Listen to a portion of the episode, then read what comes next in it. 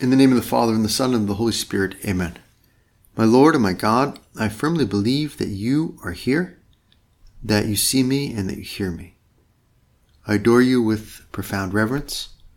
I ask your pardon for my sins, for the grace to make this time of prayer fruitful. My Immaculate Mother, Saint Joseph, my Father and Lord, my guardian angel, intercede for me.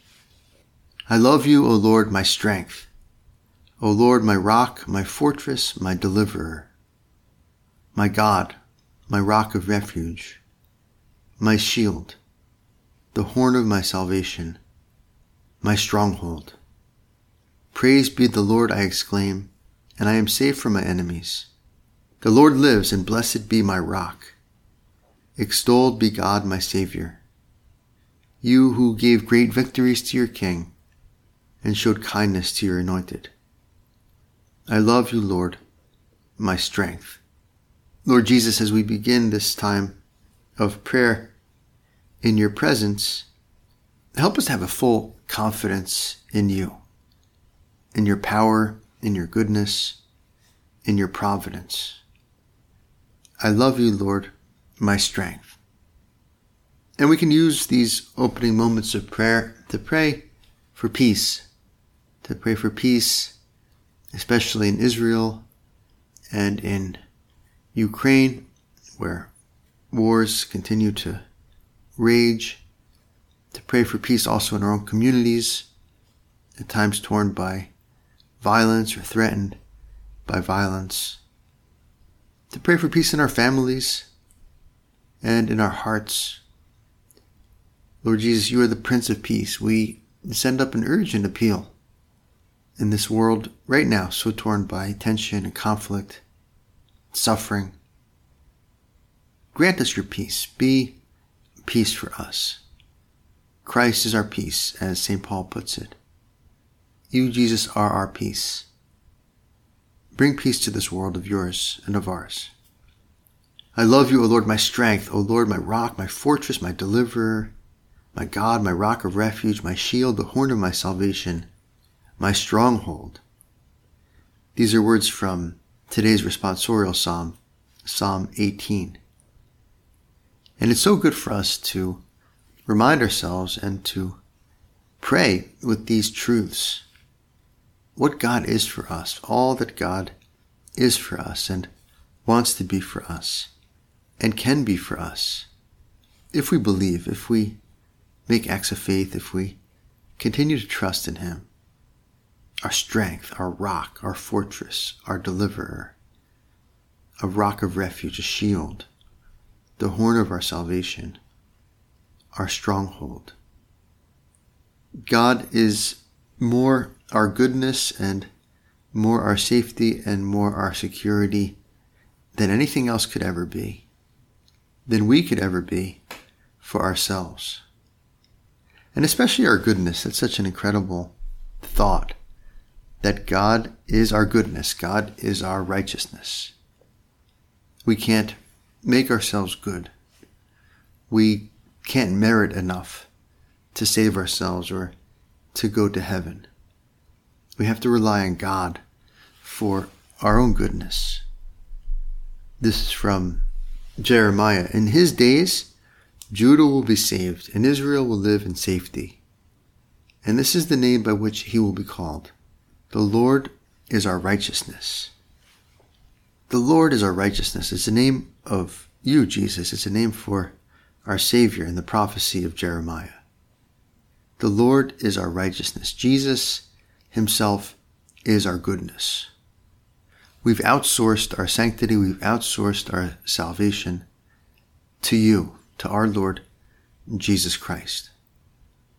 And of course, for Jesus to be our righteousness, we have to do our part. We have to believe in Him. We have to be sorry for our sins. We have to be humble enough and brave enough to recognize our sinfulness and confess them and be sorry for them.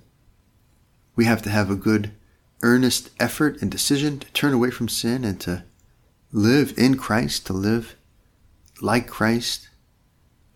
But at the same time, we're aware of our weakness and we're aware of our smallness. And we're aware of this incredible fact that Jesus is our goodness. God does the heavy lifting of our sanctification, of our sanctity.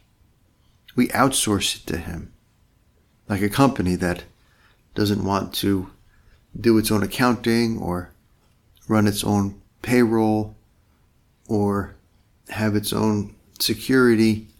Well, it outsources it, right? It goes and it looks for an accounting firm or a payroll service or a security company to provide those services. Well, in our faith and in our humility, we do this with our goodness. Lord, I'm not good enough. You have to be good for me. You have to be good in me. You have to be good with me. I can't do this alone.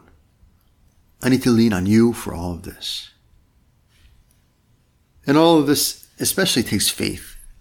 Jesus, if you're going to truly be my rock, my refuge, my stronghold, if I'm going to be firm and brave in the face of evil and in the face of challenge in my life, well, I, I have to have faith in you. I have to really believe that you are all this for me. Without faith, this doesn't go anywhere. Without true conviction and faith, we're running on fumes. The prophet Isaiah said this to King Ahaz If you do not stand firm in faith, you shall not stand at all.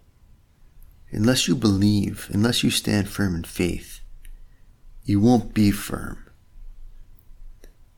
Unless your faith is strong, you won't be strong. And so, God being a rock and a refuge and a stronghold and a fortress, all those wonderful images of what God is for us and what God wants to be for us and what God can be for us was all unlocked for us by faith, by conviction that God is that, that He is all powerful, that He, he is our Redeemer, that He is indeed our salvation. Unless you believe, you will not stand firm. If you do not stand firm in faith, you shall not stand at all. The Lord is my light and my salvation. Whom shall I fear? The Lord is the stronghold of my life. Of whom shall I be afraid? Another one of these statements. Right? It's like fill in the blank. The Lord is my blank. And here we have the Lord is my light and my salvation. Whom shall I fear? The Lord is the stronghold of my life. Of whom shall I be afraid? God is our salvation. He's our Savior and our salvation. And salvation, as we know, is healing. It's what heals us of our maladies. It's what heals us of our wounds. It's what heals us, especially of our sins. God Himself is our salvation. And that's closely connected, of course, Jesus, to your being our righteousness, to our taking on your merits in baptism and in the other sacraments. That salvation and holiness are two sides of the same coin. We're healed in order to be holy. We're healed in order to be good. We're made healthy so that we can function well, so that we can thrive as children of God as true Christians, as other Christs. And we find our righteousness and therefore also our healing, our salvation in God, in God, and not in our own efforts or in ourselves. About 20 years ago or so, UPS had this motto, this kind of advertising slogan, which was, What can Brown do for you? And so UPS, all of their delivery trucks are brown and the uniforms are brown. And so they had these commercials kind of detailing all of the different services that UPS and its UPS centers provide. And the question to people and business owners especially was, what can Brown do for you? How can we help you? Look at all the ways that we can help you. And this is a good question for our faith, right? What can God do for me? What can God be for me? Who is God for me? And scripture keeps inviting us to answer that question in these incredibly awesome and helpful and encouraging ways. The Lord is my rock. The Lord is my salvation. The Lord is my righteousness. God Himself is all these things for me. But we need faith to unlock that. And so we ask Jesus, Lord, increase our faith. Increase our faith. Be all these things for me. That's a good way to pray, right? Lord, be my rock. Help me not to look for security or firmness in myself or merely in my talents or in the world. Lord, be my righteousness. Help me to be humble enough to realize that I'm not good enough on my own. My own level of charity, my own level of virtue doesn't cut it, doesn't pass muster. And so, Lord, I need you to be my righteousness. Say to my soul, I am your salvation. We read in Psalm 35. Wonderful line. It's one of my favorite lines of scripture. Say to my soul, I am your salvation. Tell us, Lord, that you save us. Truly be a savior for us. Say to my soul, I am your salvation. It's like couples at times where they need to hear it, right? They need to hear their spouse tell them that they love them. Is an important thing. I love you. To tell our loved ones that we love them. It's good to hear and it's good to say. And the psalmist is saying this to God. Say to my soul, I am your salvation. Say to my soul that you love me and save me. What can God be for us? What can God do for us? Lord, we want you to be all this. We need you to be all of this for us. And be our God. Help us not to have false gods before you. Protect me, O God, for in you I take refuge, we read in Psalm 16. I say to the Lord, You are my Lord. I have no good apart from you. Another incredible line from the Psalms. So important and so beautifully said and so deep. I say to the Lord, You are my Lord. I have no good apart from you. We tell God to tell us that He is our salvation. Say to my soul, I am your salvation. And then we take our part and we tell our Lord that He is our Lord. He is our God. You are my Lord. I have no good apart from you. Psalm 16 continues, As for the holy ones in the land, they are the noble in whom is all my delight. Those who choose another God multiply their sorrows. Their drink offerings of blood I will not pour out, or take their names upon my lips. The Lord is my chosen portion and my cup. You hold my lot. The boundary lines have fallen for me in pleasant places. I have a goodly heritage. The Lord is my chosen portion and my cup. Sometimes that's translated as inheritance, right? The Lord is my inheritance. And that's another thing that God is for us and that God can be for us and that God will be for us. Our inheritance, our inheritance, especially in heaven. In heaven, we will possess God as our delight. We will possess God as the object of our eternal joy. Loving God and being loved by God forever in an incredible ecstasy of joy and fulfillment. The Lord is my chosen portion and my cup. You hold my lot. And Jesus, this happens especially in you. St. Paul makes it very explicit. Now, if we are children, in Romans 8, now if we are children, then we are heirs, heirs of God, and co heirs with Christ if indeed we share in his sufferings in order that we may also share in his glory. We're heirs of God, that God is our inheritance, God is our reward, and co heirs with Christ if we share in his sufferings in order that we may also share in his glory. And to share in your sufferings, Lord, sounds negative, but it's really positive. To share in our Lord's sufferings is to share in his love, to love like he loved. Love one another as I have loved you, to the point of sacrifice, to the point of accepting suffering. And even more, even more, to share, Lord Jesus, in your sufferings is to share in your trust in the Father. To have such a great conviction, such a great solid belief in God's goodness, in God's trustworthiness, that we're willing to, to suffer for God. We're willing to sacrifice for God. Co heirs with Christ. In the Mass, Christ's merits are our own. So when we go to Mass, this is a great thing to really enjoy God. To be given Jesus in communion, especially, is kind of a foretaste of heaven.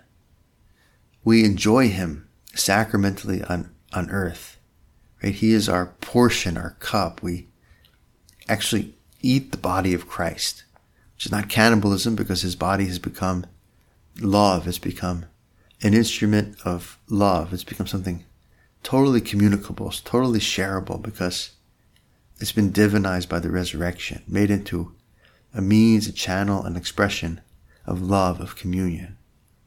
We eat his body, we drink his blood, and he becomes our satisfaction, even in a physical way. It's just a little foretaste, a little sample of how much we'll enjoy God in heaven.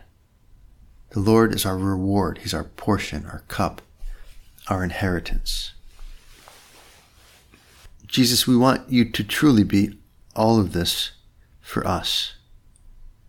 I love you, O Lord, my strength, O Lord, my rock, my fortress, my deliverer, my God, my rock of refuge, my shield, the horn of my salvation, my stronghold.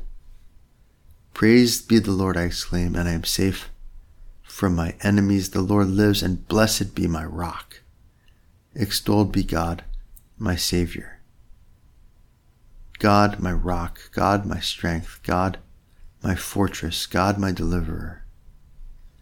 God, my righteousness, God, my salvation, God, my inheritance, God, my eternal joy, God, my portion, God, my bread, God, my God, God, my God.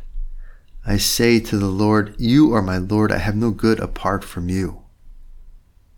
And so, for God to be all of this for us, perhaps in the first place, we have to make sure that He's truly our God, that we're not closet idolaters, that we're not practical idolaters, that we don't have false gods before Him. And this is the point that Jesus drives home for us in today's gospel. When the Pharisees heard that Jesus had silenced the Sadducees, they gathered together, and one of them, a scholar of the law, tested him by asking, Teacher, which commandment in the law is the greatest? He said to him, You shall love the Lord your God with all your heart, with all your soul, and with all your mind. This is the greatest in the first commandment. The second is like it. You shall love your neighbor as yourself. The whole law and the prophets depend on these two commandments. To say to the Lord that you are my Lord. I have nothing good besides you, nothing good apart from you. Is also to say that he has to be loved in this way. He has to be loved with this kind of radical exclusivity. He has to have that pole position in our heart. You shall love the Lord your God with all your heart, with all your soul, and with all your mind. This is the greatest and the first commandment. And so if we don't love him with all of our heart, with all of our soul, with all of our mind, he's not going to be God for us. And if he's not fully God for us, well, then we shouldn't be surprised that he doesn't seem to be our rock and our refuge and our strength and our salvation. And so the faith that God is all that for us brings with it this logical and natural condition or conclusion that we have to love Him, that we have to love Him above all things. We have to watch out for things that we love too much or in the wrong way. No matter how good and noble they be, they can't take God's place in our heart. We could say that there's only one throne in our heart. There's only one top spot in our heart. There's no 1A and 1B. There's one and then there's everything else. And so either God sits in that throne or other things sit in that throne. And unless God sits in that throne, well, then we can't say to him, You are my God. Or we can say it and we can try to mean it, but it'll be kind of incomplete, right? It'll be a little bit false. There'll be a false tone or false note in that claim. I said to the Lord, You are my Lord. You are my God. Which means we have to love him like this, with all your heart, with all your soul, with all your mind. And how do we do that? Right? What is what does that look like? Well, we have to protect our time for God. We have to protect our times of prayer. Unless we explicitly adore God in our prayer, unless we explicitly give time and energy to God directly, right, to the things of God explicitly, well, it's going to be very hard for our hearts to maintain God in that pole position. Because we're creatures and because we're fallen. And so other concerns are going to overtake our concern for God and doing His will and loving Him. Other desires are going to be inflamed and compete with our desire to love God and do His will and love others.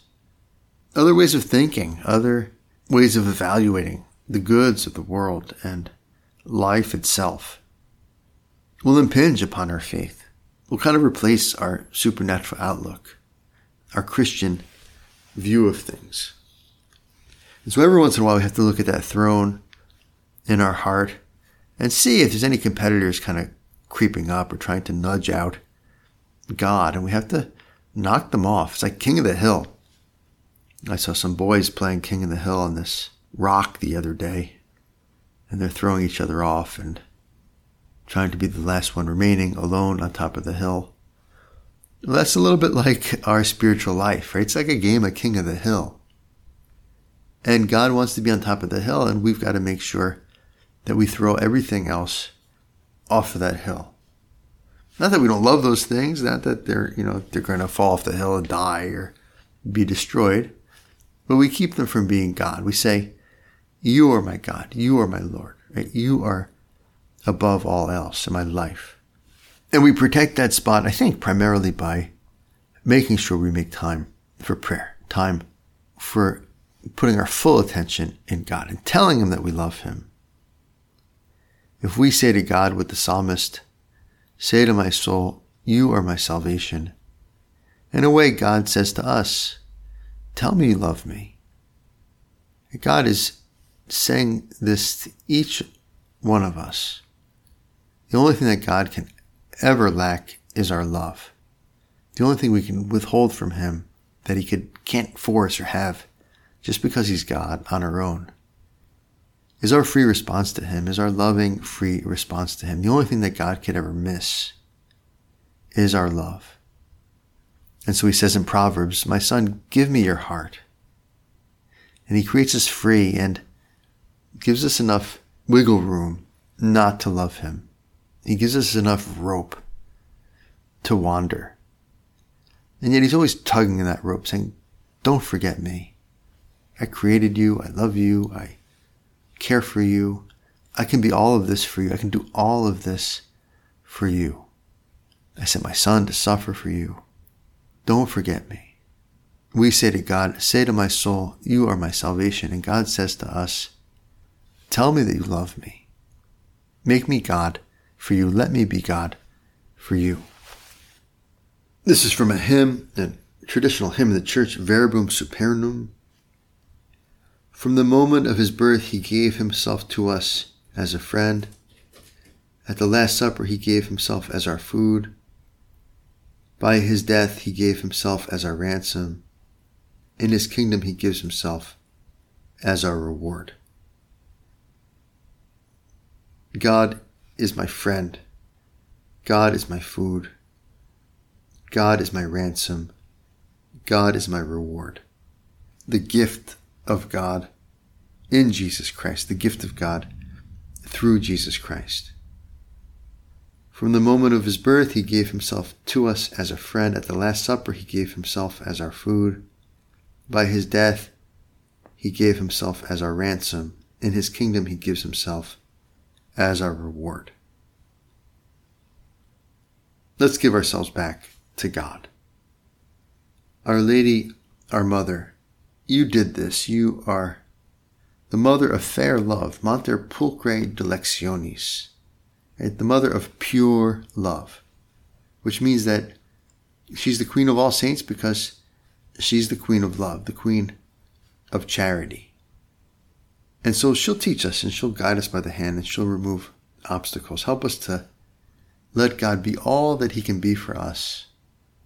And let us love God as he needs to be loved, truly as our one true God. Mater Pulchrae Dilectionis, Mother of Fair Love, pray for us. I thank you, my God, for the good resolutions, affections, and inspirations which you have communicated to me in this meditation. I ask your help put them into effect, my Immaculate Mother, Saint Joseph, my Father Lord, my guardian angel, intercede for me.